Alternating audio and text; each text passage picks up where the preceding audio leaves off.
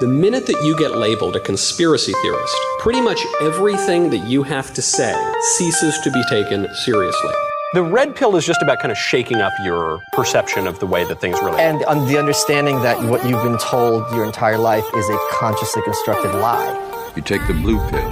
The story ends.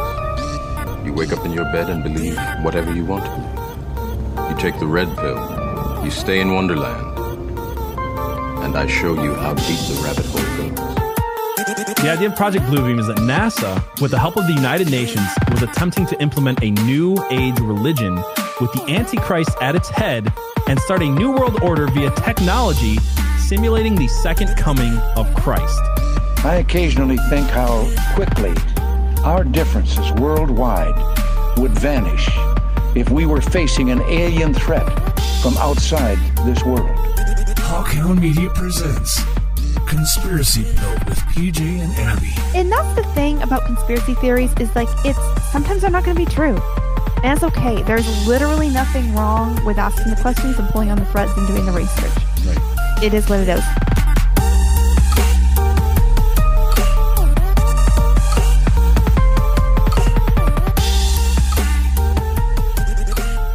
Hello, everyone, and welcome to another episode of Conspiracy Pilled, your mostly hinged, maybe ish uh, podcast. I'm your host, PJ Williams, and with me, as always, is Abby Libby. Abby, what's going on today? Hey, we aren't desperately trying to pull the show together at the very last minute. No, of course not. That's not us adding in pictures and never. stingers and pulling up resources or sources at the last minute. No, that's not I us. definitely don't even have my alcohol open, which just really just tells you how unprepared we are. I'm just kidding. Look at this. Are, I opened it during the intro, so that's one step ahead of you. That is not to say that this show isn't going to be prepared and well researched and good.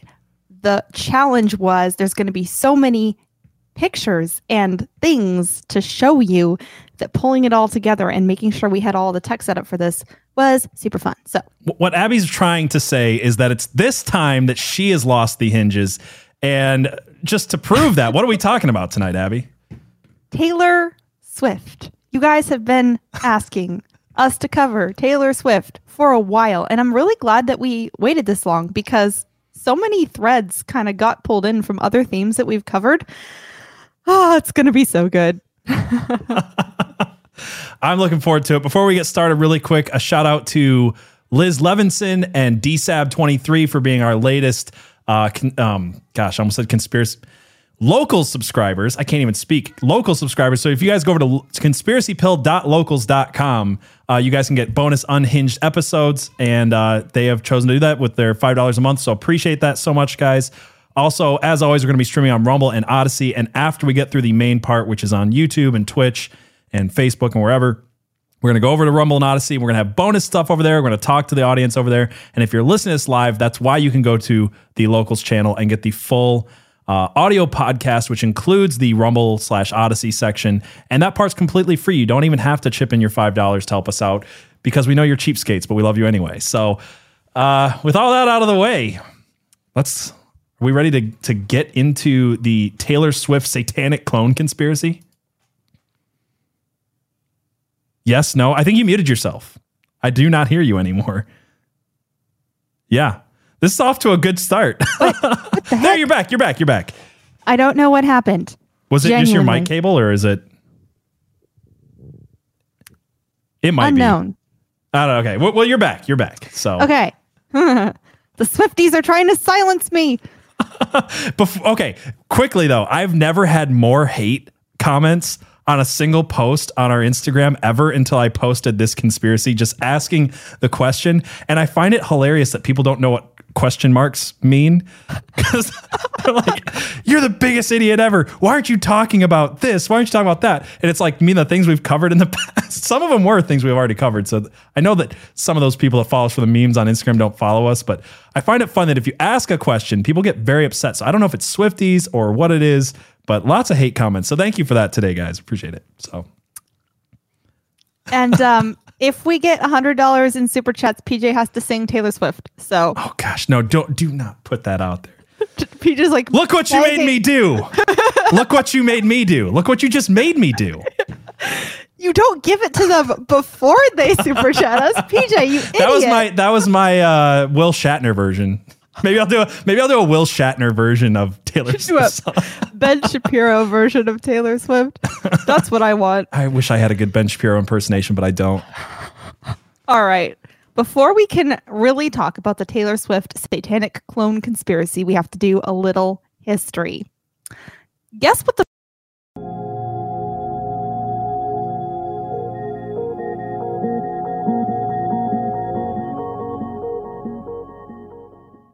This show's just off to a rocketing start. I did not mean to click that stinger right in the middle of your sentence. That is okay. Guess what? Well, it's actually not a spoiler to the question. Guess what? The first animal to be cloned was. Hint: It was not Dolly the sheep. It was not. It was not Dolly the sheep. That was It the first was mammal. Paul McCartney. it, it was frogs. They turned the frickin' clone frogs gay before they had Dolly the sheep. I don't like them cloning the gay frogs. I don't like them putting clones in the water. exactly. Yeah. They turned the gay frogs clones. I don't like them putting chemicals in the water that turn the friggin' frogs gay. Yeah. All right. So that was 1958 when they started cloning frogs. It wasn't until 1996, the year after I was born, that Dolly the sheep was cloned.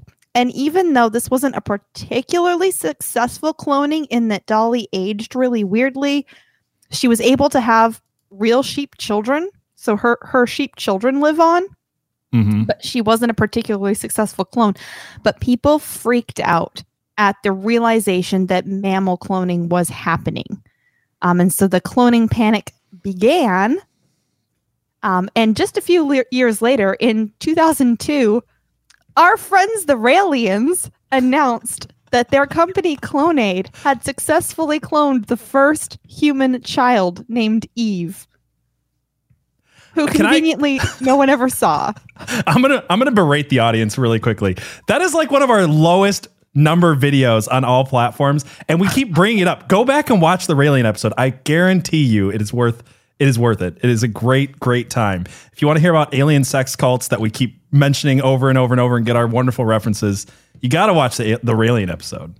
if you want to see me having COVID, being yelled at about alien sex cults by PJ, that is that is the show for you. It was our first truly unhinged uh seg- the end of that show. Yeah, for sure. So It's one of our favorites. It's one of It's- our favorite shows of all time.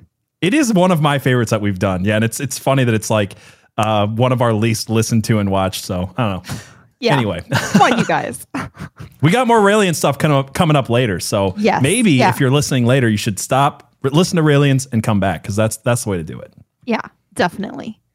So that there's a long and glorious history of conspiracies involving cloning that popped up after Dolly the sheep.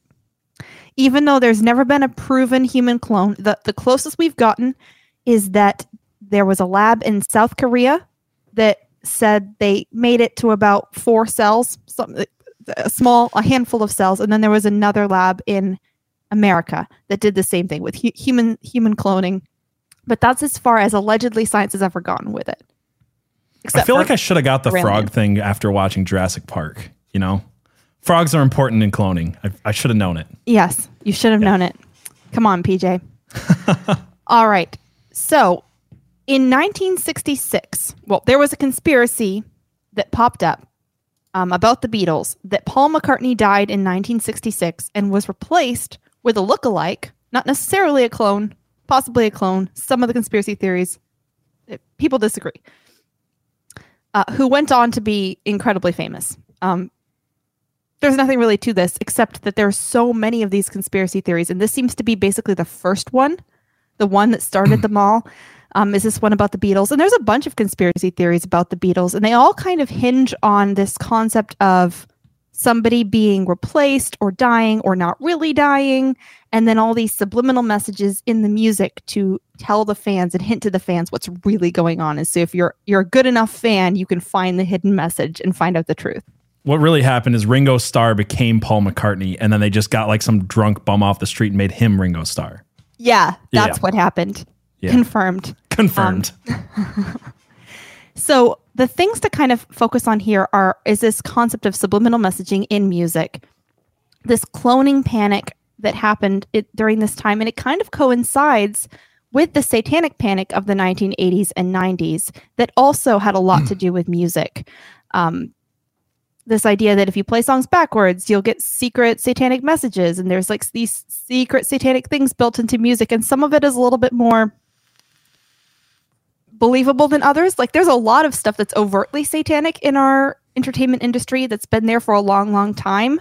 But I never did. I never really bought the play it backwards thing. I'm like, why? Why do you need to? I I don't know. Like I've listened to some of the back mas- back back masking. That's what it's called. Back masking, right? Stuff. And some of it's convincing. Some of it's like you're you hear what you want to hear.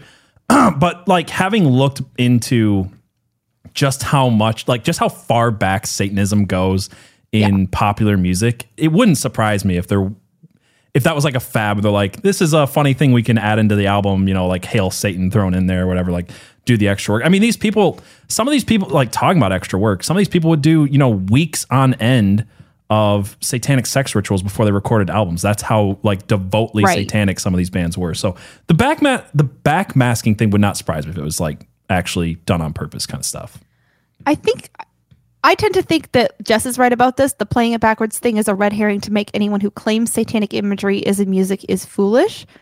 It, it might be happening. It Right. might have happened, but my general feeling was that it, it's like people It's the knew there least was important part of it. Right. People knew Yeah. there was something wrong, but I think that they, on the whole, misnamed it, basically. Mm-hmm. Yeah, I, I think even if it's real, you could still like even if they did do it, some people did it. I think it's become a red herring because that's the proof, and it's like, well, the proof is that they say it and that they do it and that their imagery, like that's the stuff that's more important, I think, than the maybe you can hear what you want to hear because people are always going to say exactly that. Like even if they did backmasking, people are going to go, you're you want to hear that, you know what I mean? Because it's never I don't know if you, you haven't watched Twin Peaks, but like they do this whole thing where they do the voices backwards and then they like they teach the people in the show how to talk backwards. So that way they can record them talking backwards and then it's played forwards in the show and it makes people sound funny. So like Huh. it you know, it's never going to sound even even when you're doing it in that way, it's never going to sound quite right. So you you can always make the claim that it's like eh, you hear what you want to hear. Right. Yeah. Well, so I said that there's nothing really to this Paul McCartney thing happening in 1966, that the year he allegedly died, 1966, but something else happened in 1966. The Church of Satan was founded. Yeah. Is that my cue for the next stinger? Yes.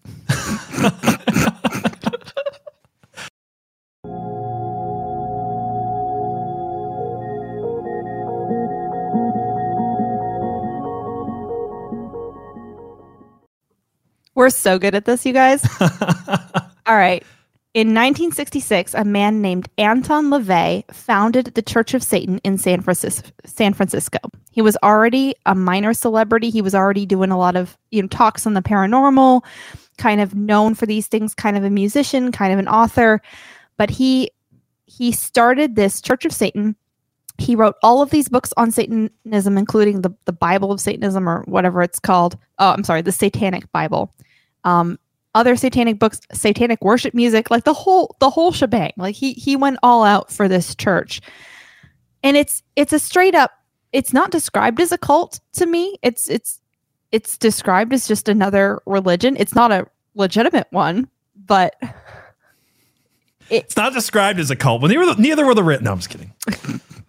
Won't you know, go for the there yet. aliens. No, it's not are. it's not listed it's listed as a religion as opposed to a cult, which is interesting to me. There's something interesting as- I want to ask here about the LaVey thing too, because I, I think there because I can just preempt the comments. Um, there's the modern day quote unquote satanic church or whatever. they claim to be like satanic, ironically, and like you know what I'm trying to say. Where their their whole thing is we want freedom of religion to practice Satanism, but we don't really believe in Satan. Whatever, like that's their weird line that they try to to draw on while they actually do satanic ritualism. Um, but LaVey was not like that, wasn't he? Like he was like legitimately like doing Yeah. yeah. by all accounts, this seems to be a fairly serious religion. Like I said, he was already looking into the paranormal, he was already into the occult and all this stuff before he founded the religion. It was actually somebody else um, that was kind of a fan of his who suggested, "Hey, I think you have everything you need to make this a full-on religion." Katie's got a good point. Has any cult actually called themselves a cult? Well, it's not just that they don't call themselves a cult; it's that other people don't call them a cult. Like, it's that even on Wikipedia is not like this. That the cult of the of Satan. It's it's like this is the religion Satanism. This is the LaVeyan Satanism, is what it's called. Well, I mean, I, guess feel like with a point when you've got you know millions of people in America like collectively watching satanic rituals on television. Yeah. Like at that point, is it just like an organized religion and not a cult? You know. And Yeah, I I don't. don't- I don't think I they don't have any good Kool. Aid either. yeah. Yeah. So this did not help with the satanic panic. Um, Anton LaVey himself, according to his family, um, he died on October 27th, 1997, of a pulmonary, pulmonary edema. Um, but his death certificate says he died on October 31st. So there's this weird two day discrepancy. Do you think that that's like a, a an edit to be like, oh man, could he just waited two more days to like die on like a you know on Halloween so it sounds cooler? Or- uh, Maybe, except you would think it would be the opposite, right? His family says it was the 29th. The death certificate says it was the 31st. You would oh, that think, is weird. Yeah. I was thinking you were saying that the death certificate said 29 and No. like Wikipedia or something was saying the 31st. I get what you're saying now. No, it's weird. And there's no like, nobody really knows the explanation for that other than just the fact that the discrepancy exists. We can, we can now call them a cult. Katie Zed called them a cult, and therefore people are calling them a cult. So thank you, People Katie. call this thing a cult, and that You're our reference. I'll second that motion. Um, but I do think it's interesting. Like the difference, I think, between a cult and a religion are is when it's just about the personality of the person leading it, and or, as opposed to the entity that they're worshiping together. And it seems to be with this that the entity that they're worshiping together is more of the driving force, even though Anton did lead it. Um, oftentimes, cults go away when the leader dies, but this one didn't. Right, right. It became a real. I mean, because that's the thing too. Like calling it a cult only means so much. Like there is tons of organized religions that are that are evil, and I Right. think you know trying to be like, oh, I feel like calling it a cult almost. Uh, it's a way that we can look past it. I think a lot of people use it that way, like, oh, it's just a cult.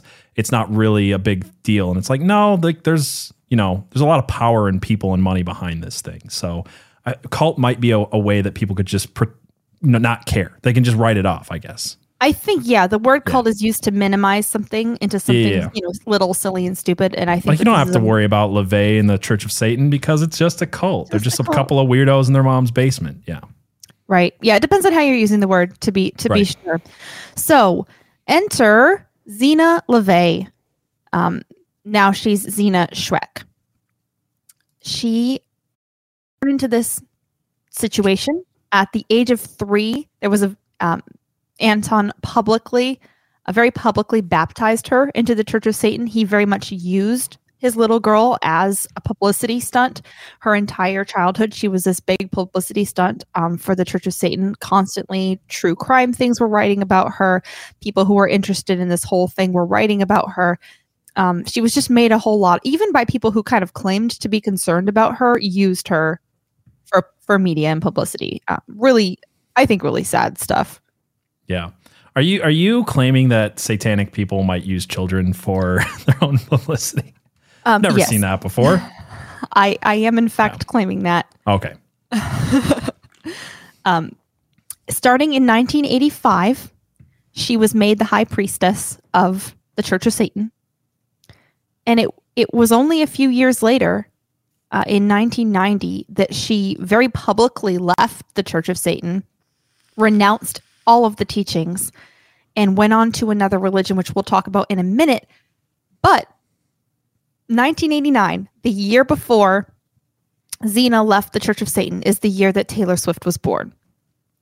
And Taylor makes much of the year she was born, including naming a whole album 1989. So, interesting timing. Interesting timing for sure. Okay, so Zeena LaVey went on to become involved with the temple of Set. So Set is this Egyptian god. I think we have an image. Yep, there we go. He is the Egyptian god of war. So same person as Ares, uh, as Mars, these war gods throughout all the pantheons. That's this guy. Um, and the Temple of Set was Church of Set, Temple of Set was founded by somebody within the LaVey, um, LaVey Satanism. Basically, this is an offshoot of LaVey Satanism. They were like, actually, the person we should be worshiping is this individual. And so when Zeena left the Church of Satan, she became involved with the Church of Set. She ended up becoming in 1990. I'm sorry. She left in 1990. In 2002, she became the high priestess, high priestess of the Temple of Set. so it's it's funny because some of those comments I was getting from people is she left. She's a Christian now. Don't attack this woman. I'm like, eh, she, she sounds like she traded one uh, pagan demonic god for another. Uh huh. Uh huh. Yeah. yeah.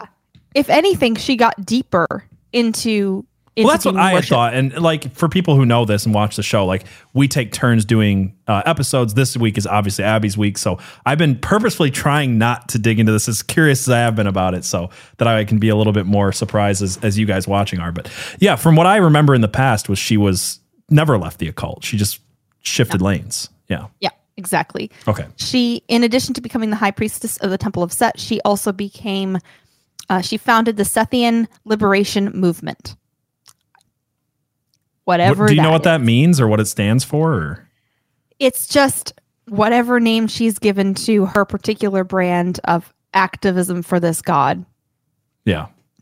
Um, I could get further into it, but I didn't want to get lost here because this is makes me- supposed to be it- about Taylor. Right, we'll get to Taylor, but it makes me think of like, you know, we did that episode about the Nephilim and the resurrection chambers and stuff like that. And Mm-hmm. I'm like, when you're talking about liberating an ancient Egyptian god, I'm like, Uh huh. I I don't know, I'm thinking of something else. Thinking of resurrection chambers and stuff like that. I, we didn't get into it, and I don't think it was said. I think it was Osiris, but they found another what they claimed to be a resurrection chamber somewhere in Egypt that had to do with it was either Set or Osiris, but uh, we just didn't have time for it in that one episode. So it's kind of one of those things that I said at the time. It'll come back up. We'll we'll dig more into those things in the future, but that's kind of interesting, Yeah, this is the first episode that we're really getting into the Egyptian gods, so I am right? excited about that. And there's more to come. I I was surprised how much Egyptian gods featured in this episode about Taylor Swift. Yeah. They're the reason for the teardrops on her guitar. I hear. That is, yeah, that is what we've heard. Yeah, So here's the thing about Zeena LaVey. She looks a lot like Taylor Swift. We have several images to show you. yeah. So here's the first one. Okay, let's play a game. Who is this, PJ? just by okay, just because I know, but just by like picture quality. I, it's funny when I pulled the picture up, I was thinking, "Oh, we're doing Taylor Swift, then Zeena LaVey," and then I looked, I'm like, "Oh, this is an older picture. This is Zeena LaVey." Right. But I thought it was Taylor's. I legitimately thought it was the first time I pulled it up. Uh, Taylor Swift. This is Zeena LaVey, and this is Taylor Swift. And this is is LaVey. this is Taylor Swift. Let me guess, Zeena LaVey. And this is Zeena LaVey with a snake. And this is Taylor Swift with a snake. Do we have more of these? I mean, they can't look that much alike. do? Uh, this is Zeena LaVey with cat ears. This is Taylor Swift with cat ears. This is that's it. That's all I have. yeah, yeah. So one thing I wanted to point out, because I I didn't just like really select things on purpose. Um, there's a lot of coincidence, not just between what they look like, but on stylistic choices. Um, Taylor really leans into the cats and and the the snakes, and Zeena did too. There's a lot of snake handling with Zeena. A lot of snake handling with Taylor, particularly in her "Look What You Made Me Do" era, which we'll get into yeah. um, but a lot of stylistic similarities with just how they do their makeup and how they do their hair and how they pose for the camera and hold their faces. You could make an argument that their faces aren't actually that similar. Um, I I would propose from the outset here that I'm I don't really think that they're they're clones.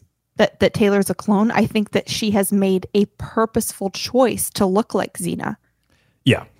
Lean yeah, I think that. so too. I like when I look at any of this stuff, I'm like, I, it doesn't seem like it's an accident that she's doing very similar lipstick, that she's got very similar. What happened to you? Um, I don't know what just happened. Uh, very similar lipstick, very similar, you know, a way she does her eye makeup, whatever, and just Yeah. and the symbolism. I feel like the symbolism is the most important part here. Is that she's purposefully picking to do photo shoots, music videos, all of these things with not just satanic imagery, but specifically imagery that looks like uh, Zeena LaVey. Yeah. So let's talk a little bit about Taylor and where she came from.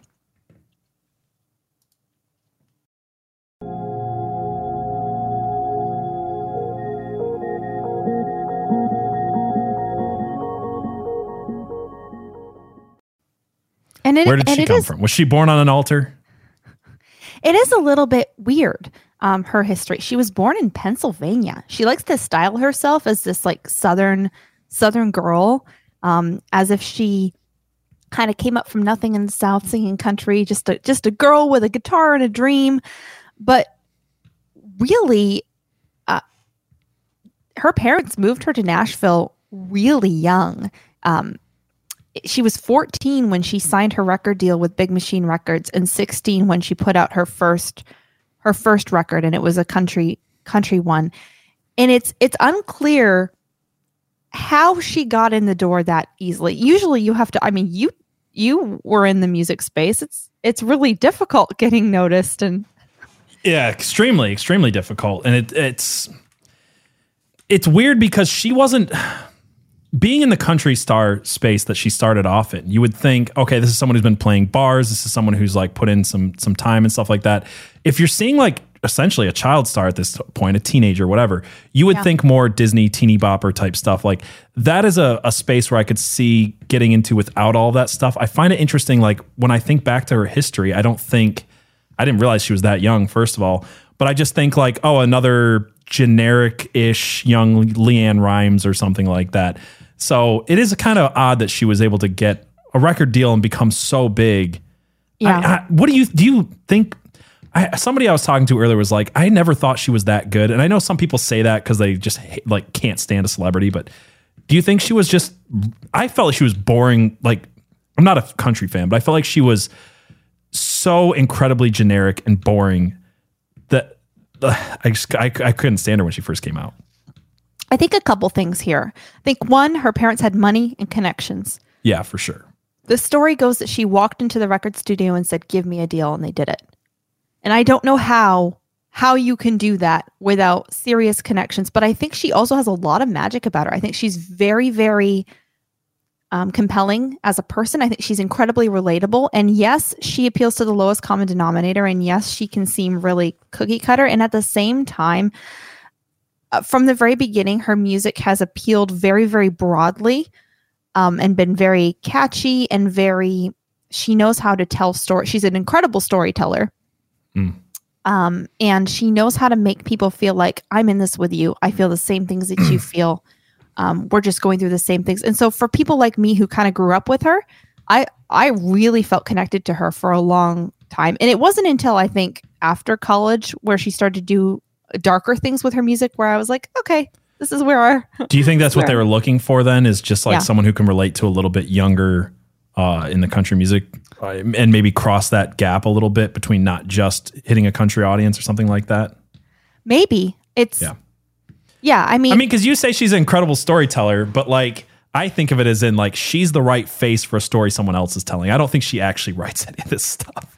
she uh, so Am I even- wrong? I could be wrong. You are. You are. Okay. So even John Mayer has come out and said because they dated briefly. He was like, "No, she actually what Taylor Swift dated a celebrity one time? I'm just I want a list of who she hasn't dated. That'd be a shorter one. She's dated a lot of people, but no, she writes her own music. Um, the only uh, there there I think there's an album where she was switching genres. She has not stayed uh, true to any one genre. She'll like do a little bit here, do a little bit there. Um, but I think it was 1984 when she was really switching over to pop, where she had a lot of collaborators on it um, to help Must her been really kind young back then. transition the music over. She she Uh, The other thing that she has done is build a lot of storytelling around her marketing. Um, so this is something I want to get into in a minute. So let me do a little bit more of her history and then talk a little bit about her, the way that she kind of frames her music and her story. Um, one thing I noticed when I was a teenager, I was like, oh, maybe she's a Christian because in 2011 on her Speak Now tour, she had Need to Breathe opening for her. Right. She she like allegedly like picked them out to open for her and people were like, is she she Christian? She she trying to help this Christian band? So Yeah, well, I, I mean, I've worked in the Christian music industry, so Yeah. I- to me, it comes off as like if you're in country, it doesn't matter. Like this week, Shania Twain came out and said something about um, being super inspired by trans people, and I'm like, yeah, but like, does she not realize like a majority of her audience for decades has been a Right. largely middle of the country, mostly at least nominally Christian audience? So like, I feel like this this is one of those ways to be like, I know this is my, my audience. I know they'll look at me better if they associate me with church and normal middle of the country living. And I mean, that, I think that's all that calculation really was. yeah. Not to say anything bad about Need to Breathe. I don't really know, but um, I, I mean, that just makes sense to me on a marketing Yeah. standpoint. I mean, I, I imagine Need to Breathe just was like, wow, this is an incredible It's a opportunity. big tour, right? Yeah. Yeah. So, also famously is the Kanye thing. So, Taylor earned an award. Kanye Hold on, hold on. I'm gonna let you finish. I'm gonna let you finish. Uh, but really quick, we have an ad that I want to run. If you guys have not, uh, if you guys are tr- struggling to stay awake, as I often do because I never sleep, one of the Oh, things you guys can do off. is get some North Arrow coffee, and this is an actual Christian company, not just you know kind of nominally that way because they actually put their money where their mouth is. They give 15% of every sale to pro-life causes and you can go to northarrowcoffee.co and use code PJ10 for 10% off. And maybe there's another code out there. I'm not sure what it is, uh, but I think it was broken last time we checked.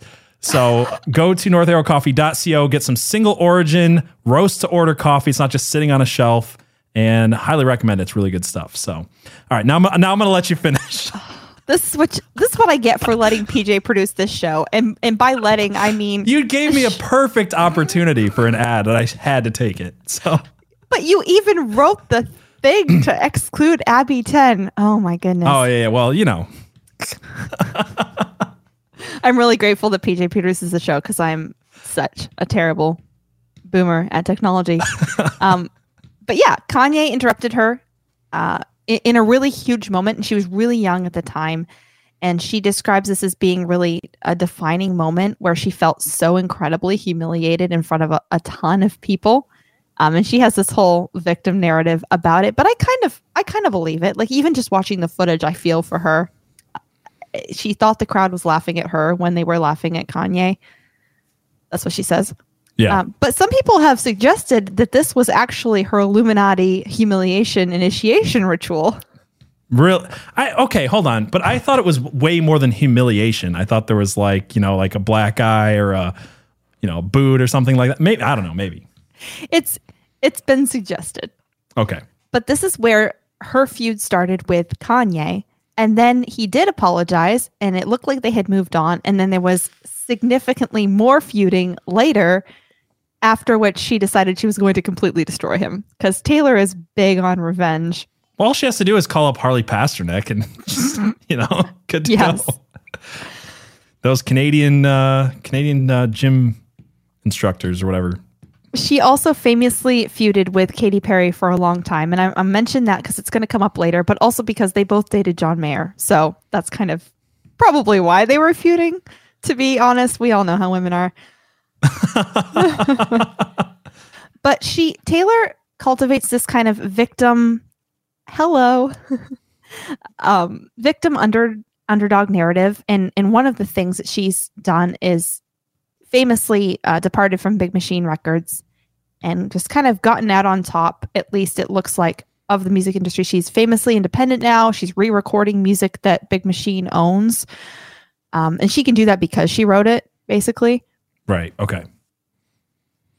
And um, there was a sexual assault thing where she had it on photograph what had happened, um, and she was like, she I guess she sued for like one dollar, and she kind of described it as That just sounds really petty. I'm not gonna lie. Well, the way that she described it, and I appreciated this is one thing that Taylor's done that I think I genuinely appreciated. okay. She was like, it's not about the money. It's because I have I have I'm in a position to be able to do this for women who aren't in a position to do this, I guess. All right, what did you say she, she was suing over? It was a sexual harassment Oh, thing. okay, She okay. had she had it on camera. She was like, it was this hard for me to do this when I had actual proof. That Right, so not petty, happened. just wanting to actually get something done. Okay, gotcha. Right. She was like, I'm not trying to get money. I'm already rich. Yeah. This is this is about. Um, but that was part of her departure from Big Machine and part of her whole kind of victimhood narrative that she's cultivated, even though she's one of the most powerful people in the world, one of the most famous, influential people in the world.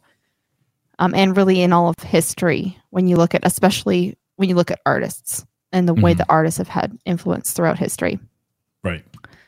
So we're going to get back to Taylor's narrative, but first we need to talk about whether we're talking about doppelgangers or whether we're talking about clones when we're talking about Zeena and Taylor and others.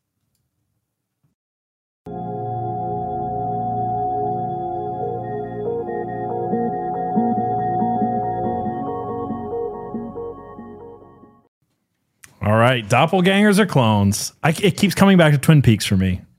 People will get that reference about doppelgangers. Anyway, go ahead. So Zeena and Taylor aren't the only people in the world who look similar. Taylor has an evil Asian McDonald's twin. Yeah, okay. I was wondering. You sent me this video, and I watched a few seconds. I'm like, what the hell is this all about? All right, you guys got to see this.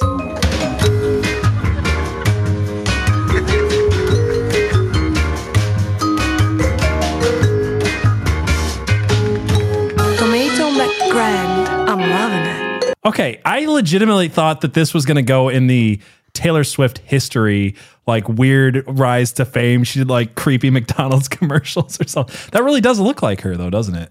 Nope. This is yeah. I mean, yes, it- yes, it looks like her, but it's it's not her at all. It's this random Asian girl who who's done this like really creepy female Ronald McDonald. Oh, time to initiate go- uh, Operation Golden Arches. I think. Uh, yeah, please, please initiate Golden Arches. it's so weird how this kind of just weirdly linked up to things we've already talked about, like like Golden Arches. um, but there's there's another one. There is a. Hang on. Okay, there's one called Becky, who popped up on on this Reddit thread. I think this is Reddit. Yeah. Yeah, it's Reddit. So somebody posted this picture that kind of obviously looks like Taylor Swift, but they said, This is a picture of my friend Becky. She used to be happy, popular girl until one night she snorted marijuana at a party. She died instantly. Please don't do marijuana. Sorry. Please don't do marijuana. It's the most dangerous drug out there. Please don't wind up like Becky. And someone said, Pretty sure that's Taylor Swift. And they're like, No, it's Becky. Okay, so is this just like a joke type? Like, it's actually a picture of Taylor Swift, and because I mean, the comment like snorted the snorted the marijuana. By the way, don't snort the marijuana, kids. But You'll die. it feels like it, it feels like uh you know a, a meme or something. It feels like a joke. There are some people who who cling to this idea that Becky is either dead or out there somewhere. Well, no, we know she's dead. She snorted the marijuana, guys. Now we've got conspiracy theories about uh, marijuana snorting teenager from Nebraska. But Taylor Taylor found out about this this meme and she leaned in hard. She had this shirt made that says, "No, it's Becky." Taylor, no, it's Becky. and she let herself be photographed by paparazzi. She did this post on her Instagram. It was right before the 1984, uh, I'm sorry, 1989, 1989 album dropped. And she was like, I'm rethinking the album cover. So she she made it out as if she was going to make the No It's Becky shirt be the album cover for 1989. And it was just funny. So there's another girl on TikTok could be Becky. Who knows?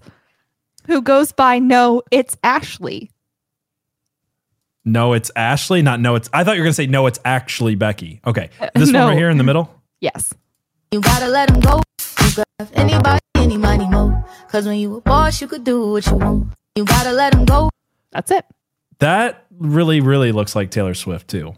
Yeah. Is she just like I can't tell? Is she just such a generic looking human that it's like with the right hair and makeup, anybody that's you know six foot tall and blonde can look like Taylor Swift?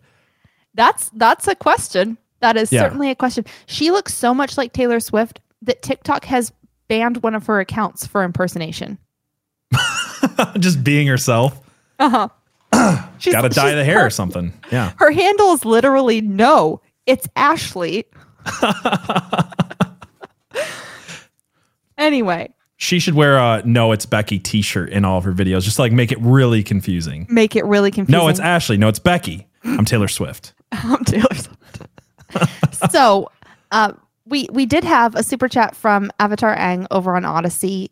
Are you going to play Taylor Swift's music video? Look what you made me do. Can you believe that was a number one song in 2017? We Unfortunately, can't on YouTube. There are a lot of music videos that I'm going to reference, or maybe not a lot, a handful of music videos I'm going to reference pretty heavily and share images from. But Taylor is notoriously vicious about copyright striking even small things. So we don't dare even show tiny clips. Yeah, yeah, yeah. Do you think it's something we could get away with on Rumble, or should we just not? Yeah, let's just not. Let's just not do it. Sorry, sorry, Avatar. It's so weird. I know some people like they make their whole living out of like doing reaction videos and stuff like that. But whenever we react to something that's like five seconds long, like I'm actually worried that last TikTok's getting our video demonetized. Not that I care about the monetization on YouTube, but it's like that's how picky they've been with our channel so far. So yeah, if we played it, we wouldn't just get demonetized. The video would probably be taken down like that time we played a 10 second clip of Megan Fox. So Who, interestingly enough, has some clone conspiracy theories about her as well. I didn't get into them because we talk about Megan Fox too much and I'm just tired there's a of lot it. there's a lot of clone conspiracies around celebrities. There's a lot of tranny conspiracies around celebrities. I know that Yeah. comes up with Taylor Swift. I saw a whole thing yesterday about Megan Fox. And I just gotta say, like, if you're gonna put a video out that's like proof Megan Fox is a clone, and it's her making a joke about the conspiracy theory going around the internet, like, yeah, I'm a clone, haha. like it's not like come on, you understand like sarcasm, right? Like let's not pretend to be dumber than we are, okay? Yeah. That's my only rant on that. So, one music video that I think is interesting to bring up is the Anti Hero music video, which is one of the most recent ones to drop in the last six months or so. And she really leans into this concept of the doppelganger, the evil twin. Uh, the music video is basically normal Taylor Swift and then evil Taylor Swift uh, teaching her how to be more comfortable in her skin and all of this stuff. So, just fascinating thematically with the conspiracy theories that already circulate about her. It also like ends with her faking her death kind of too, which I understand is a dream sequence, but it is a little weird. Like if you're if you're reading the conspiracies online and stuff, and you're like, yeah, I'm gonna do a doppelganger music video where I fake my death. Yeah. Yeah. Yeah. Um, another another music video that's interesting is the Bad Blood music video where um, it's kind of about her feuding. I think it's about her feuding with Katy Perry. It might be about her feuding with I Kanye. think I thought it was. I don't pay attention to these things, but I think I had heard that that one was Katy Perry. yeah, I think so. Um, it's Ninety very percent sure. but the music video is like this she gets really really injured and then gets rebuilt as this like robot Cyborg thing. cyborg thing and this whole concept of It's not the only music video where she does that either.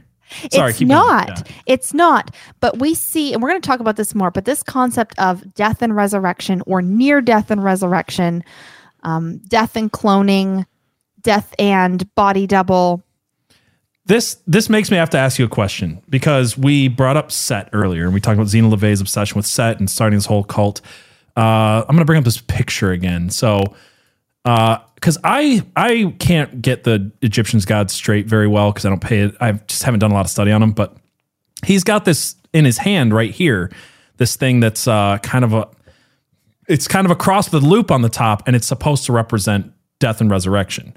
And if I'm get the if I'm getting this correct, the story is that is it Anubis or it's Osiris and Set fight each other every day, and one of them dies, and the sun comes up, and of them they resurrect, and then he kills the other one, and then it's nighttime. So it's, It's- like this it's- whole death and resurrection loop in in the you know Sethian. Uh, I don't know. Anyway, Yeah, it's Osiris and Anubis. So Osiris is that what it is? Okay. Osiris is really interesting in Ankh. That is what it's called. Thank you, chat. Um, Osiris is a really interesting pantheon member because he is both the sky god and the death god. He was originally in the sky and then he um, basically dies and, and has to live in Hades. But every day, So is he Lucifer? Is he Satan? yes, he Yeah. is. Yeah, he's Lucifer. The fallen angel that runs the over, over underworld. which is interesting because this is the oldest pantheon that we know of, the most ancient one, Yeah. and he has the clearest connection to Lucifer. His Right. son Horus ends up being the sky god after him, which is kind of a direct link to Zeus's son Apollo being the sun god. So Horus and Apollo being the same person. But then Osiris fights Anubis, and Anubis is this giant chaos god, giant snake. Um, so basically, he's fighting chaos, the very fabric of the universe every day Hmm. in this cycle. All right, back to we'll, we'll do more uh, Egyptian gods later, but yes, this theme of death and resurrection really comes up, and you'll see in other photos that we'll bring up. The Ankh is not just connected with Set, but all of them. Every time you see the Egyptian gods, they're all holding a staff and an Ankh. Right. Yeah. Yeah. I guess I just thought it was interesting because if you're making the connection between like you know Taylor Swift copying or trying to be like LaVey, uh, the idea of in, in her music video using like this idea of death and resurrection. If if LaVey was obsessed with the Ankh and things like that, that that's interesting. Oh, uh, Jess, you're right. Anubis is the jackal-headed god. Let me see. Um, chaos god Egypt. Let me get this right. Hop John Stevens says, I heard, uh, while you look that up, he says, I heard that o- Osiris was actually Nimrod. At one point, Nimrod was killed and his body was found torn apart. His wife found everything except for. Uh, we actually have an episode about this, John, if you haven't seen it. And that was one of the things I mentioned is that Nimrod is most certainly the same person as uh, Gilgamesh. And most people believe that that is also the same as Osiris. Basically, the idea. And please, if you're listening to this and you haven't seen that episode, that's our most popular episode. So most people who are listening probably have seen it. Um, the idea is that after the Tower of Babel fell apart, people took the same stories that they were seeing, uh, where Nimrod was the leader, and then calling him different names in different cultures. Yeah. So it would be Gilgamesh or Osiris or whatever. There's other. I can't even think of them all. Some people think that uh, Sargon of Akkad is also Nimrod. There's a yeah. So. I, I I actually believe that that is what happened. I think that all of these same guy, uh, same people that are like Nimrod and Gilgamesh just are people who were spread out over the earth, speaking different languages, telling the same story with different names. Yes. Yeah. Yeah. So to correct myself, Apophis is is that chaos god that Osiris fights every day. But I'm glad we mentioned Anubis because Anubis is the god of mummification in the afterlife. So this concept of preserving somebody to resurrect. Like like Nimrod, like Gilgamesh Yes. the, the chamber of Gilgamesh. Yeah, that's interesting. Exactly. Exactly. And all of the Egyptian gods are, are like deeply connected to animals. They're like anthropomorphized. There's jackals and snakes and and all of these things. So we'll get into that a little bit later. But let's let's talk a little bit more. Um, we were talking about anti-hero getting into the doppelganger stuff, bad blood music video getting into the rebirth stuff. Look what you made me do is the most clear cut um, imagery of this death and resurrection. There's this part at the end where she's like, the old Taylor can't come to the phone right now. Why? Oh, because she's dead. Every part of that music video is Illuminati confirmed. Like it really, really. It starts off in the bathtub. Like if people are familiar with you know Illuminati symbolism, like the bathtub is their uh, resurrection, their their ritual into coming into this new thing. So um, it's a portal to them. Bathtubs, rep- water, p- pools of water, puddles of water. They represent portals. So this is her coming out of a portal as a different person in the opening of the video. And you said her other video, she was like a robot or something. Sorry, I don't want to step on you if you had stuff to say about this. I just wanted to point out things I noticed. Yeah. But in this, there's a whole room of cyborg slash. I mean, it's got cyborgs and clones in this music Yep. video. Yeah. Yep. It's got like snake imagery, uh, Garden of Eden imagery. Uh, I mean, I didn't have time to watch it multiple, multiple times before the stream. I watched it like twice. And just in the first time, I was like, oh, wow, the symbolism is not hidden. It's not like I have to do a lot of digging. It's just like very in your face. This is Freemasonry, Illuminati, satanic ritualism, like shoved in, like right there for you to see. Yeah. The thing that stood out to me initially, because I think there's two ways I want to talk about this video. The way I want to talk about it in this section is that how many different type, t- different Taylors are in the video. She brings up the version of herself that was in all of these other music videos. She wears the same costumes that she was in other music videos, and there's all of these Taylors all talking to each other in this music video, really leaning into this whole doppelbang- doc- doppelganger clone, multiple versions of Taylor, death and resurrection thing. Right. That's all I want to say about that for now. Um, and let's get into a little bit of back into cloning, the current state of cloning. So here is what we do know we know that Dolly was cloned, we know that mammal cloning has progressed. We know that IVF and designer babies are really like, just Popular. normalized. Yeah, Normalized. it's completely now normalized at this point. people just saying, "Oh, we're going to pick, you know, these traits. We're going to have big eyes. We're going to have green eyes. We're going to have like really nice temperament. Like we're just going to design whatever kid we want." It's like it's like Anton LaVey won. And that's I think the point we've been making for a while is like Anton LaVey, the Satanist who, you know, now as a as a country we don't do prayer, we don't do uh, you know, we don't really focus on any of the Christian symbolism. It's let's go to a large event and watch a satanic ritual and then let's have designer babies, let's use our kids as props whether it's the transgender movement or like you're saying, like th- this whole thing. It feels like Anton LaVey is one in in the culture. Yeah. Sorry, I didn't mean to go off on a tangent. No, no, that's that's a really good point. Um, another thing that's really really creepy um, and kind of ties in again to that the Church of Satan stuff is that a lot of what people want with cloning is this therapeutic cloning with stem cells. So they want to take stem cells, and theoretically, you can grow any anything from a stem cell. So you can grow a new heart, grow a new kidney, and this idea with clones has always been um, for a lot of people, for a lot of the medical community, it's always been about growing replacement parts so that we can live longer. Um, there was a book series, it's just two books I read when I was in high school that really stuck with me for a long time. And the whole premise of it was that the main character was a clone of this drug lord. And he only existed so that his heart could be taken and given to the drug lord when he needed it. and the only way that he escapes is that his caretaker, his mom figure, had been feeding him very small amounts of arsenic for a long time so that it didn't kill him. But basically, if his heart was put into the drug lord, that the drug lord would die. So it's just this, because he hadn't built up a tolerance to the arsenic. right. So what, what book was that? it's called The House of the Scorpion. It ju- okay, I haven't read it. It just sounded very familiar.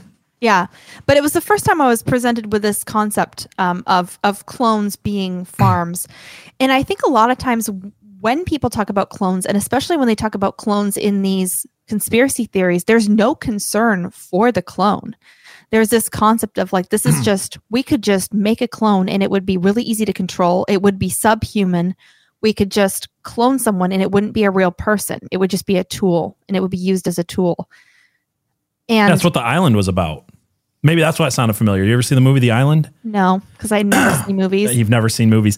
Uh, I've it's, never seen a um, movie in my life. It's a movie where all the celebrities and rich people in the world buy clones. They keep them on an island and they strictly monitor their health and diet and exercise. Yeah. So that way, if a celebrity has a heart attack or needs a new kidney or gets in a car wreck, they have spare parts. Yeah. yeah. And this is very much what people want out of clones, what they want out of therapeutic stem cell research. This is where all of the baby parts from from abortions are going. Planned Parenthood sell and we know this to be true. This has been proven that Planned Parenthood sells dead babies to be used in this type of research. This has been mm-hmm. deeply demonic, deeply sat- satanic stuff from the beginning. I don't think that anyone who is working on clone research is doing so from a a place of any type of goodness. I think it's been demonic from the very beginning. Yeah, it's playing God in a way that we shouldn't be. First of all, and just outside of that, like any any use they want for this is is evil. You know, we talk about you know obviously. Thank you again to North Arrow for being a sponsor and for fighting that fight. But we talk about this abortion stuff. I mean, you said that they've been using parts and selling parts, which was proven, and then the guys who proved it got like just tore apart, uh, sued everything.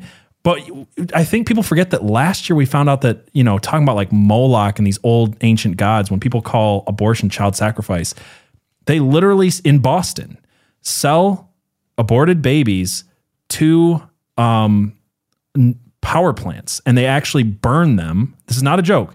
You can look this up. They actually burn the baby parts for electricity. So partially Boston is literally run off of child sacrifice. Their, their power grid is, at least in part, run off of child sacrifice. Like, that's insane. Yeah, there is an awful lot of adults in our culture who are willing to sell their children for their own lives, willing to sacrifice their children for their own lives. Even even the argument that abortion is based on this whole life of the mother thing. What what good woman sacrifices her child for her own life? I don't think any adult who's willing to sacrifice their child for their own life is, should be welcome in society. Yeah. Um, we just prettied up. We've prettied up child sacrifice. Like we, it's it's Yeah. so we can look back and be like, I can't believe those you know those ancient stupid people would like throw their kids off of cliffs and burn them at you know to appease the rain gods. Let's kill our child so we don't have climate change. It's Right. We've just made it prettier. It's disgusting. Okay. So moving on to uh, slightly lighter things. Yeah, sorry. Um, it's just one of those tangents I have to go on when it comes up. Go ahead. state of cloning. So we know that mammals are still being cloned, and pretty. I'm pretty sure this is this is well established that there are celebrities who have cloned their pets. So famously, Yeah. Barbra Streisand cloned her dog, um, her dog Samantha, I guess, and into two puppies.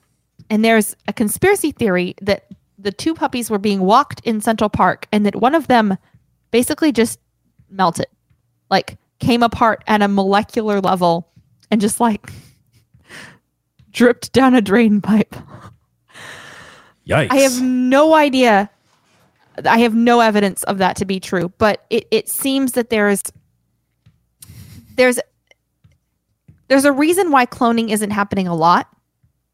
It it seems to be something that's working some of the time and not other th- other of the time. A, a really inexact type science, perhaps, with some maybe dark underbelly to it. but there's there's been other um, Simon Cowell has famously said that he would clone his his dogs when when they get old and die. Right. So, do we want to talk about uh, the possibility of of cloning uh, with uh, some previous episode stuff? Is that where we were going with this? Yeah, we are we're getting there. Okay. Um, so conversations have been had. Chat mentioned this before about cloning woolly mammoths. Yeah, So- we uh, we did a uh, unhinged episode where we talked about that. Yeah. So there's there's a lot of discussion still happening around cloning, particularly animals, but it's things have been really quiet on the human cloning front, except in the most unhinged corners. And here we come back to Clonaid. Yeah, so I've got this clip from Kid Buu, and I'm just gonna play it, and we'll talk about it afterwards because I'll just let him say what he says. So here we go. You know, I believe in a new norm now. I believe in a new norm of like, like through the creation of synthesis and DNA that we can live like immortality, like immortal, through clones and transfer our consciousness. I'm in living proof now. Yeah, I mean, I'm actually looking. Shout out Clone- shout out Like, you Clonaid. could- What's that? mentions Shout out by name. Clonaid. Yeah.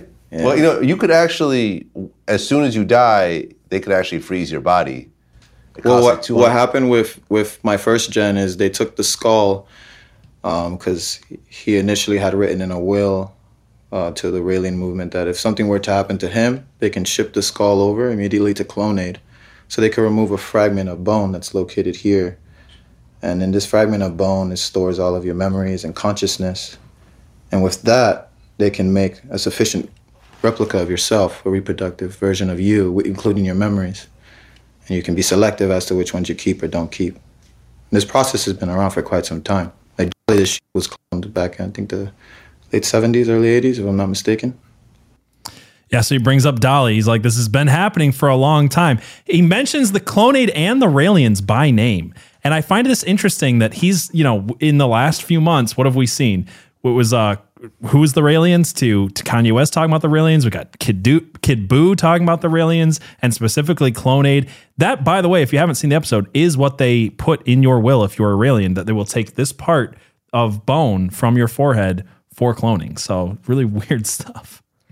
So here's here's my take on on this with Clonaid.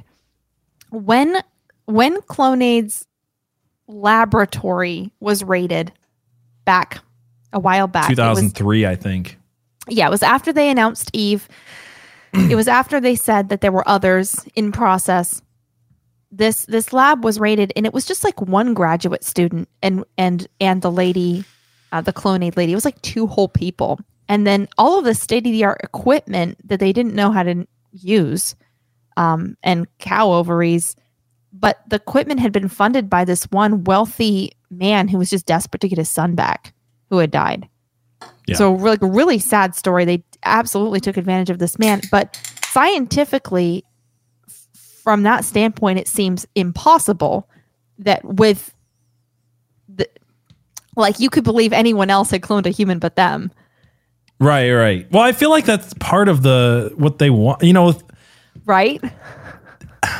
I still can't get over again, watch the episode. I still can't get over the media's treatment of the Raelians. I think that's the only thing that set me off about them that made me feel like there's something weirder going on. Yeah. Uh, there's no other, and I watched that whole week that I was studying for this. I went through probably six or seven different alien cults to figure out which one would make the best episode. They, they're the only ones who were not treated like a cult. That we, like the way the rest of society would treat a cult. They're like, oh, these are actually good people. They're doing good things. We really like them. We just don't believe their religion. Like that's not. You don't say that about Jim Jones. You know what I mean? It's it's weird. Yeah. So the one thing that I will say is that there's a lot of in the extra biblical material in the book of Enoch, things like this. We hear a lot about demons bringing down forbidden knowledge and forbidden technology and teaching it to humans. so I would be willing to believe that the that demons taught the Raelians how to do this that it's not it's not that they actually had the scientific chops to discover this, but that they were given it somehow. I mean, it sounds a lot like uh, all of these. It sounds a lot like you know. I still believe in predictive programming, so I guess what I'm saying is like it sounds like a lot of these uh, you know movies and things like that where they're like, we've got this forbidden knowledge and we got it from a place beyond, we got it through some type of portal, we got it from somewhere else, Yeah. and it's funny that it matches up with a lot of pagan beliefs going back thousands of years of things like third eye and uh, you know like your consciousness is stored in this weird place and it's Mm-hmm. it's odd. Yeah. It's odd. Yeah. It's really odd. So it- can I? Oh, sorry. One more thing. How matter of factly this dude talking about it is the other weird part. yeah. Like Yeah. he's just completely like he doesn't seem insane. He's just matter of fact. Like yeah, I was, I was part of this program. Like that's that's weird. It seems like he really wants to brag about it, but he's like trying to hold himself back from like bragging about We didn't. Yeah, we didn't play the whole thing. He says a couple of times. He's like, eh, I, I shouldn't say more, um, because he. I think he catches himself talking a little more than he should. Which I don't Yeah. know. Like trying to be objective here. Like ex, you know, just like throw whatever you think out the window for a second and listen to this guy with completely open minded. And the way I see it is like he doesn't come across as a. I think I've known too many habitual liars where it, he doesn't come across that way. And usually, like, there's little tells when you're making stuff up and when you're like actually remembering things, and it comes across a little bit more like that. Not saying that I believe everything he's saying, but just Right. as weird as it is, it's a it, it's even weirder for the fact that he just seems so calm and matter of fact about it. I guess. It seems like he believes it. Whether or not that's it's my point, true right. is a is a different story. Right. I think that's But- the best way to put it. He believes it. Yeah. So the primary argument against all of these clone conspiracies, and we'll get into some more of them in a bit, but is that it's scientifically impossible. But it's also just weird how little we know. Like we all knew about Dolly, and then ever since Dolly, I really haven't heard anything more about cloning. The biggest story was was Clonaid saying that they had, and, and then Barbra Streisand. It, it seems like whatever scientists are working on it are very aware that they need to keep it hushed up because of how the public would react if they actually knew the status of cloning. And so it, it, it makes me wonder, and I think we'll talk about this maybe at the end of the show in the Rumble section and get, you know, what you all are thinking about it. Mm-hmm. What do we really think about the status of cloning in society? I see one comment over here. I just want to mention really quick. Mark thir- Mark thirteen twenty three says, "I suspect that's true with more technology than we realize." Yeah. That we're going to be doing an episode next week where there's a part of. I don't even know if we'll get into it, but it came up in the book that I'm reading. Um, it's all about FOIA requests. It's all real uh, CIA documents and stuff like that. So it's not as much conspiracy theory as conspiracy fact. Um, it's a ter- term some people hate, but anyway, uh, I found it interesting how much they talked uh, about technology in the 1970s. The CIA talked about that we know now is real, but s- or we I don't even know we know. Let me put it this way: now it would still seem like futuristic, but the CIA is talking about this in FOIA request documents, and actual CIA and nuclear physicists are talking about science and technology that seems so far beyond us, and they're like, no, this is really real. We really do it, and it's way more advanced than people think uh, specifically, it got into hologram stuff in Project Bluebeam, which was not why I read it, but it, like they were talking about like these Sure. insanely realistic. No, I was. It was about well, I don't want to preview too much about, about the episode, but it's about uh, the, CIA using psychics and stuff like that. And it came into like in the 1970s, the CIA had insanely realistic holograms. There's a very small side note of it, but this came from like multiple nuclear physicists, like top of their line in the 1970s. The the B 2 stealth bomber was like 50 years ahead of its time in technology. So what we know and what they have is is different. Yeah.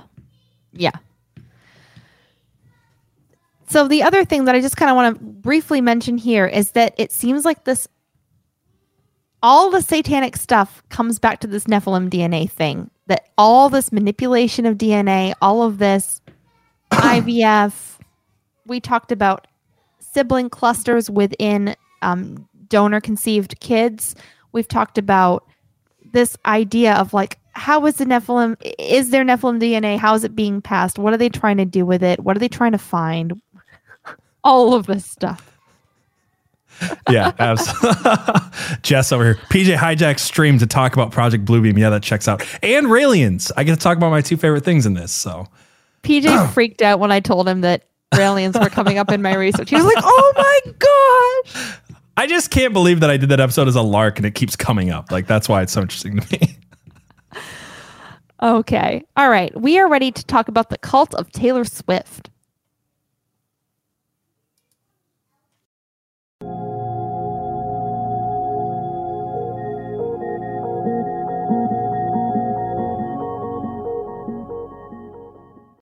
There you go, using that cult word again. What do we got? So it really is a cult. And I like I like Taylor. I grew up on Taylor. I still love a lot of her original albums. I'll still listen to them. They're very nostalgic. But she does absolutely run a cult. Uh, She leans so hard into this this subliminal messages thing, this idea that a lot of people had that that their bands, their favorite bands were sending them secret messages. Taylor from the very beginning has hidden secret messages in her lyrics. She capitalized some letters. I remember when we got new CDs, we'd always buy them physically, even after Spotify happened, because she'd always have some stuff capitalized and some stuff not. She'd have all these secret messages. She put these little Easter eggs everywhere. Once social media kind of took off, she started putting secret stuff into all her social media. She would uh, do little Easter eggs in her outfits when she would be on a everything from uh, some uh, like uh, the Grammys, something big, to just an interview outfit. She put all these Easter eggs places, and so there are entire social media accounts that just try to figure out what she's saying. Just try to figure out the Taylor doctrine. Um, what secret message is coming down from our goddess today? I like how you use that word. I think you meant you use that very intentionally. Yeah. um, she built this whole system where those who were really, really into the fandom and in the fandom is, is thick and there are hierarchies within it, but people who got to the top would get invited to her house for these special music sessions where she would just have a very intimate gathering of people and play music for them. And so you got to, she built this basically network where anyone who was in her fandom was probably just a couple steps removed, probably knew someone who knew someone who had met her, or even just knew someone who had met her. And so, so someone could say, well, maybe Taylor did something wrong, but I've met her and she's the sweetest person ever. And so there's always somebody who would be a die-hard personal experience who could who could defend her. And so you have the Swifties are known for being incredibly vicious in their defense of her. Right. I think that's why that I think that's why certain people pushed her so hard to uh, enter into the political scene when she was notably absent from it purposefully for many many years. Yeah. Like yeah, you realize like you can sway elections because your fans are like that diehard. Yeah. Yeah.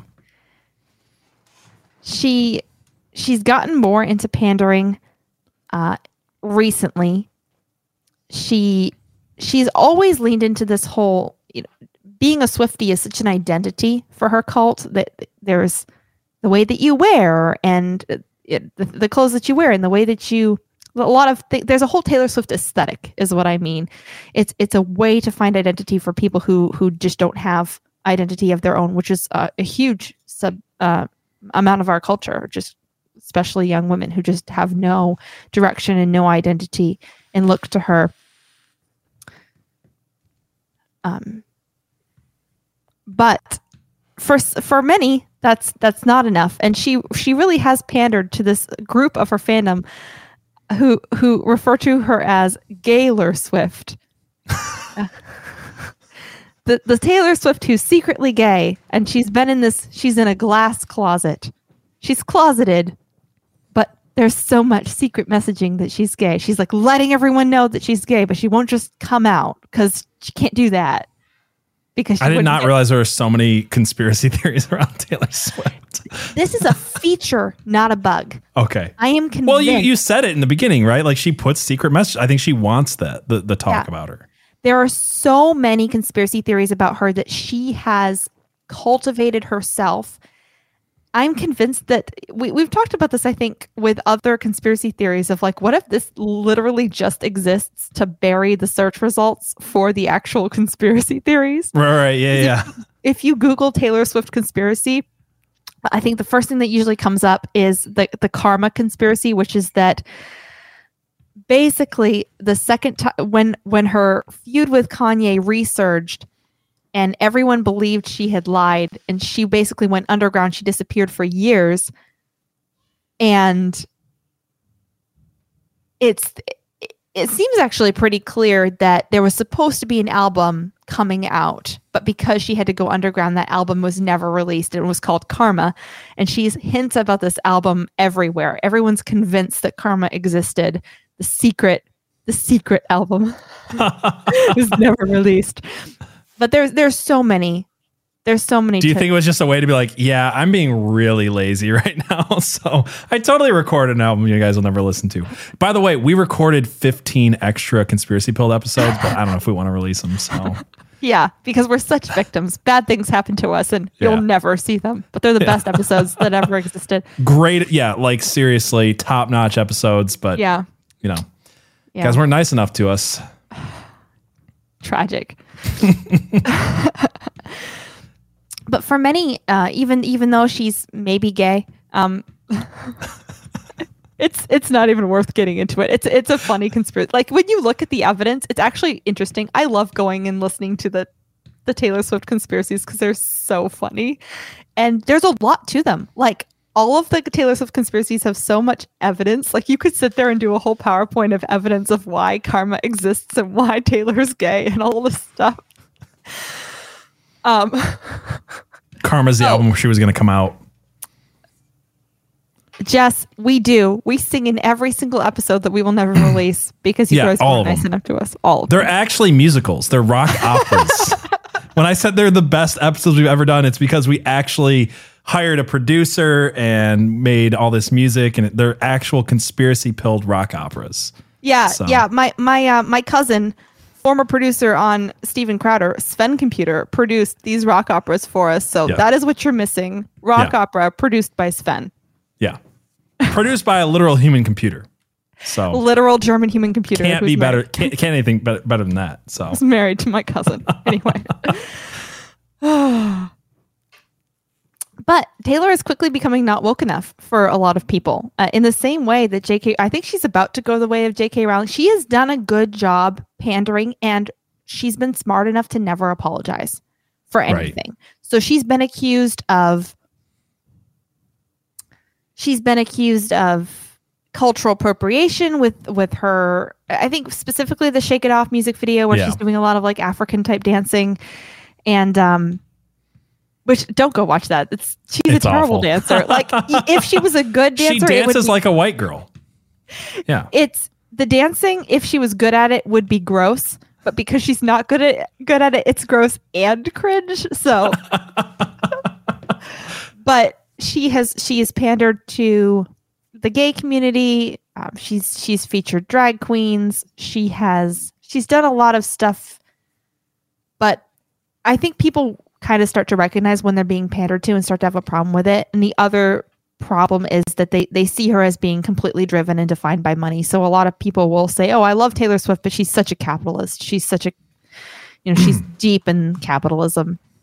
So I, I wonder i mean she's been canceled a couple times and she's been fine because she's never apologized. Yeah. but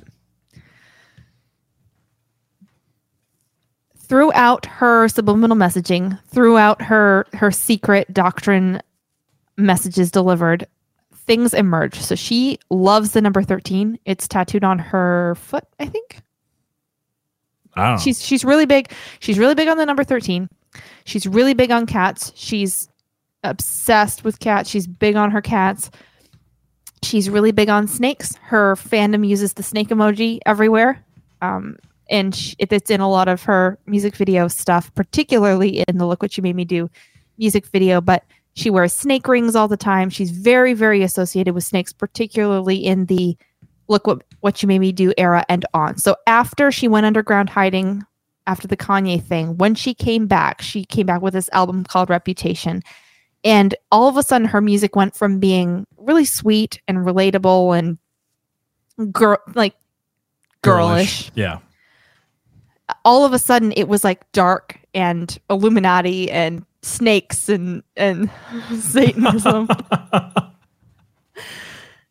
and uh, let's look at some of the imagery from the look what you made me do music video Yeah. So there's a lot of Apple symbolism. Uh, oh yeah and I this is from Is this a sorry different this one? is this is from the blank space music video but Okay. in this one there's this this whole concept of um this is from the 1989 album but this concept of tempting tempting someone with an apple Yeah, and it comes up again in the look what you made me do, and it's done in such Yeah. a way where you know, like it's snakes and then apples, like directly afterwards. It's like there's Yeah. no, yeah, You know what you're doing. You know, you know what it is. but this is this is from the end of look what you made me do these are all the taylors Mhm. and she's standing on so she's basically It's killing literally all the- standing on top of her clones, like standing on a bi- pile of clones. And in the background it's this thing that looks like a cross but it's missing the top part and it's just it's on the nose i mean it's a t but it's yeah, yeah, but like, the, isn't that the beauty of it though? Is that oh, it's just a T. It's her name. It's Taylor. But I'm telling you, when I saw this music video the first time, I was like, it, it jumped out at me so strong Right. that it was not just a T. That it's very much uh, taking uh, religious symbolism and then flipping it around and making making herself this kind of uh, messianic figure in a way. dark goddess yeah Yeah, yeah. yeah Also, this whole thing, like, besides it being clones, like, this is the same imagery that you get in like every movie that represents hell in some way, like this pyramid of like writhing bodies climbing towards the top, and one person's on the top. So Yeah. you can, I mean, it's very obvious symbolism in a lot of ways. yeah we have some snake throne imagery in this Yep. this scene she is sitting on this throne she's drinking her tea and there are snakes all around her This is her at her most LaVey. Like not even hiding it at all. Like literally teapot held up by snakes, golden throne, red dress, like the makeup and everything. I mean, she just looks like LaVey more in this than I think she does in anything else. Yeah. It's Yeah. it's very very much so. And then this is from a concert. This is a straight up Cobra idol in her concert. Golden Cobra idol. Yeah. Surrounded by flames. It's not even like it's not being hidden.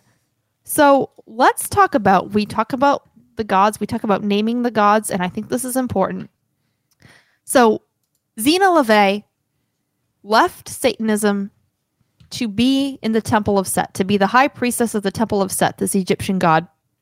Right. It seems to me that Taylor Swift is serving really, really blatantly two other Egyptian gods. The first one is the Egyptian cat god, Bastet.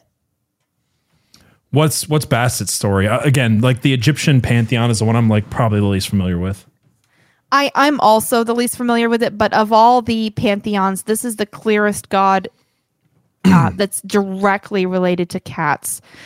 Um, we don't we don't see it in some of the the more recent pantheons like like Greece, but Mhm. Egypt was really big on its cats, and Taylor is really religiously into her cats. So that's that's the strongest link I have for Bastet. It's it's she seems to be very connected with some of this fertility goddess stuff that we see later on in Asherah and Aphrodite. I'm not sure if I'm willing to say it's exactly the same person because it's not a direct link, but it is interesting to me.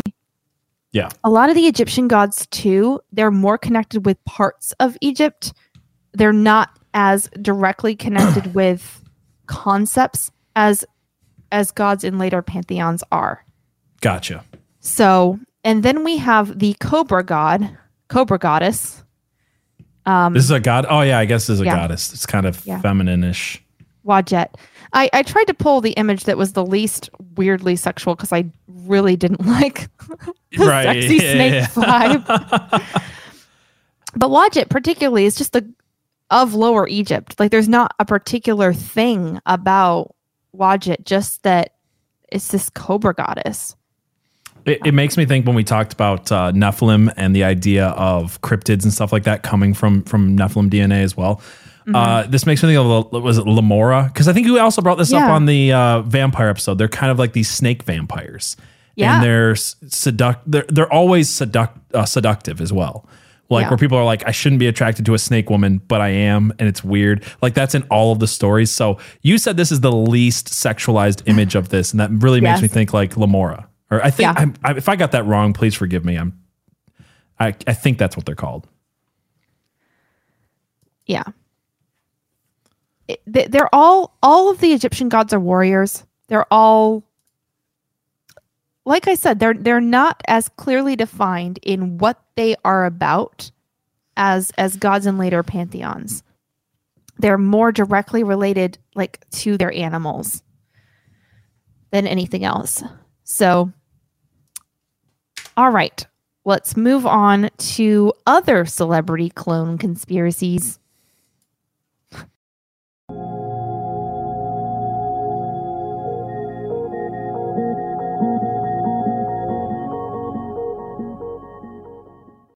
All right, let's hear it. I know there's there's a couple here that we're going to get to that have been also highly requested, and I just want to remind people really quick. After this section, we're going to be going over to Rumble and Odysee and talking with you guys. So if you're not following us on Rumble and Odysee, or if you're listening to this later, uh, please you can go to conspiracypill.com and get all of our links uh, to our merch shop, to uh, Rumble, YouTube, Odysee, all the places you can support us, and just give a quick follow. And and uh, if you're watching live, please hit the the thumbs up and stuff like that. It really helps us out. So. Very What- good. What's our What's our first one? Let's talk about Katy Perry because we've already mentioned her a few times. She's got a little bit of a clone conspiracy going on. Yeah, we want to play this video. Yeah, let's play this video of her malfunctioning. Some of Katy Perry's strange malfunctions. What is going on here? Okay, really quick. I'm sorry. I want to play the video again. She tried to play that off as a party trick, and I'm like, do it again, like instead of COVID face or whatever she's got going on. Your party trick looks like it's really annoying you. Yeah, yeah, yeah, like a lot.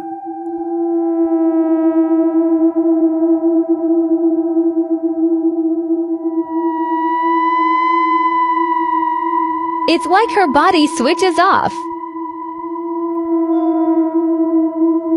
I feel like this stuff so far could be just as easily MK Ultra as Yeah.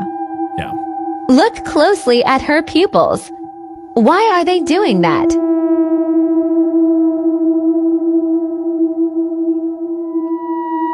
Oh, that was weird.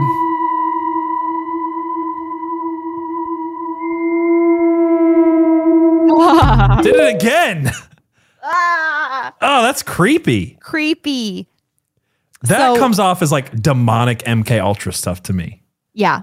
So Yeah. the the the conspiracy is that she has a robot that she uses for things. I, I'm just gonna go with the conspiracy that we know for a fact is very real and is continuing to this day, which is MK Ultra. Also, Dylan Corporal here says Katy Perry literally on national TV stated she sold her soul to the devil. We covered this on Yes. one of our episodes. I don't remember which one. I don't remember which one either. So, oh, it was the um Kanye episode where we were talking about celebrities. Yeah, yeah, we were talking about celebrities selling their soul to the devil. Yeah, Kanye episode. So. Yeah, which all a lot of these callbacks things- tonight.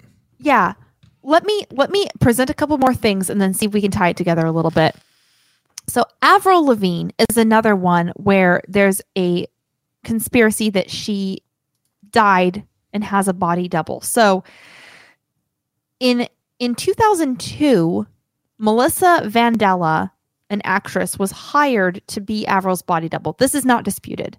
Um, there were rumors that Avril, Avril wanted to get out of the music industry.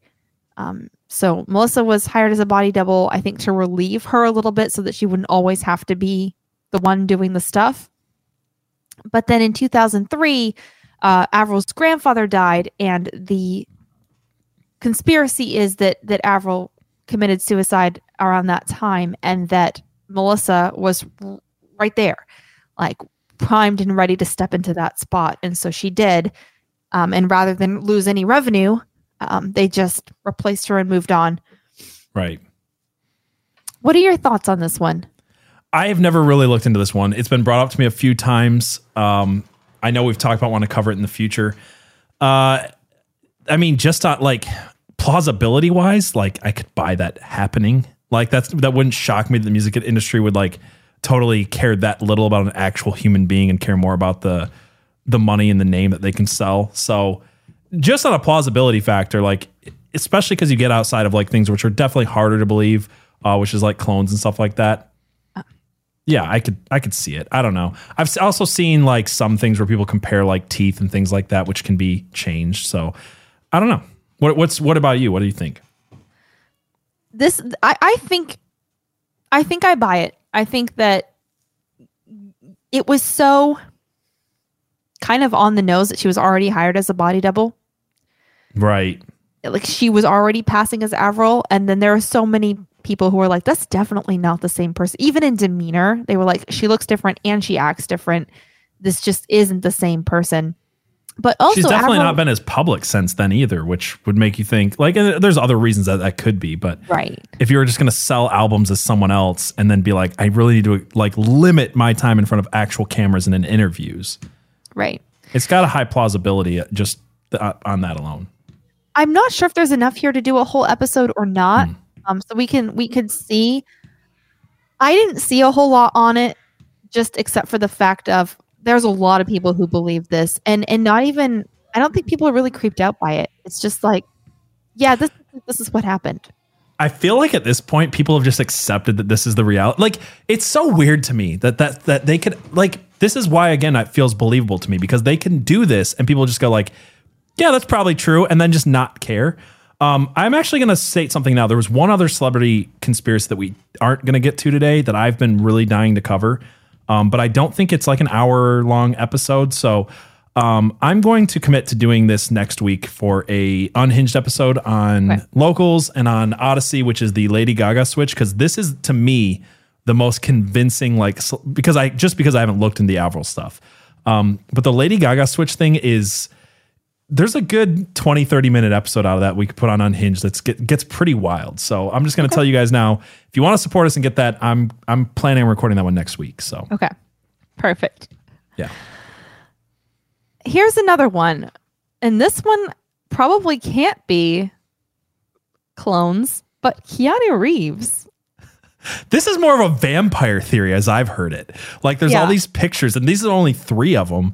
Uh, but I've seen more pictures. Where it's like, has Keanu Reeves like been around from the beginning of time? Like he's like even today he's kind of ageless.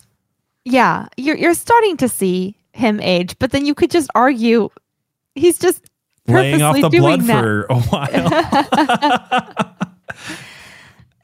he that's Charles the Great on on the left, and then this is a French painter called Paul Monet on on the on the right, and obviously Keanu in the center. Keanu also has a TikTok lookalike that's that's really compelling. I've seen those videos. They're really good.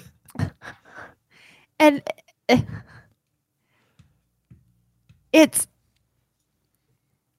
it's like with with the age of social media where we can see all these videos and we can see all these pictures and kind of compare things i i do wonder if i mean we did all come from the same people. We we all came from adam and eve. So it shouldn't be shocking that there are times when coincidences of dna just really line people up perfectly. And it may well be that there are some faces that are just more likely that Taylor Swift maybe just is a more likely face and maybe Keanu's Keanu's is too and maybe that's all there is to it. There's also a whole website that's dedicated to finding your doppelganger. Have you ever heard of this thing? Where people like it it works off of like AI uh, facial recognition software, and people will go on. They'll be like, "I wonder if I have a doppelganger," and then if their doppelganger also goes on, and when I say doppelganger in this way, I don't mean like in some spiritual way. I just mean like statistically, you probably look like someone else in the world. Um, and there's like pictures, like this website's full of pictures and stories of people meeting the person that looks like they could be their twin. So there's some have- of that going on, I think. I think mine you you can completely disagree with this if you want, but I was I was told that somebody saw a picture of this person and they were like startled because they felt like it was it looked like me. And um I can see it. It's the only one I've ever really been been able to see when someone's like, "Do you know you look like blah blah?" It's Anne Frank. Really? Yeah. And I think it's it's a little bit like more when I was younger, I would have matched her because obviously I'm a lot older than she it well that than the last available photos of her. Right. So uh, yeah, that that just fascinates me a little bit. Good author, but the end of her book was kind of just Oh my god. just kind of EJ. I don't know. Sorry. EJ. It just it needed an ending. That's all I'm saying. That's horrible. that was a really, really bad joke. I apologize. terrible joke. You can't set me up with a good Anne Frank joke though and expect me not to make it. But but we have we have this theme of death and resurrection, this theme of manipulating DNA, this theme of demonic satanic things. And even within the theory of doppelgangers, there's this this demonic aspect. Part of the lore is that if you ever see yourself to run, that, Right. that that's that's a really demonic terrible thing. Um so my so I'm gonna get the chat to pressure you really quick. I'm gonna pressure the chat No. too. You have brought up like 19 references to Twin Peaks tonight, and I want you to watch this show. And me and Jess started. If you guys have not followed the Hawkhound channel, please do so because me and Jess were doing a uh, game called Deadly Premonition. We do this thing called Hawkhound Gaming, where the different hosts of Hawkhound, so Jess from Lit, uh, Katie Zed from Overruled, and Crime Land, and me and Abby. Uh, we we do some video game streams once in a while, and we played this one called Deadly Premonition, which is like the video game version of Twin Peaks. And like I keep wanting to make Twin Peaks references tonight, and I'm like, Harry hasn't seen it, and it's the greatest, like super weird slash conspiracy. I don't even know what you call it. Show that you just have to watch it. Don't watch season three. Watch one and two. Okay. Should. I have to get through my favorite TV show, my current favorite TV show, The Murdaugh Murders Trial. I don't know if you've heard of that one. So like reality, reality TV, courtroom drama. yeah.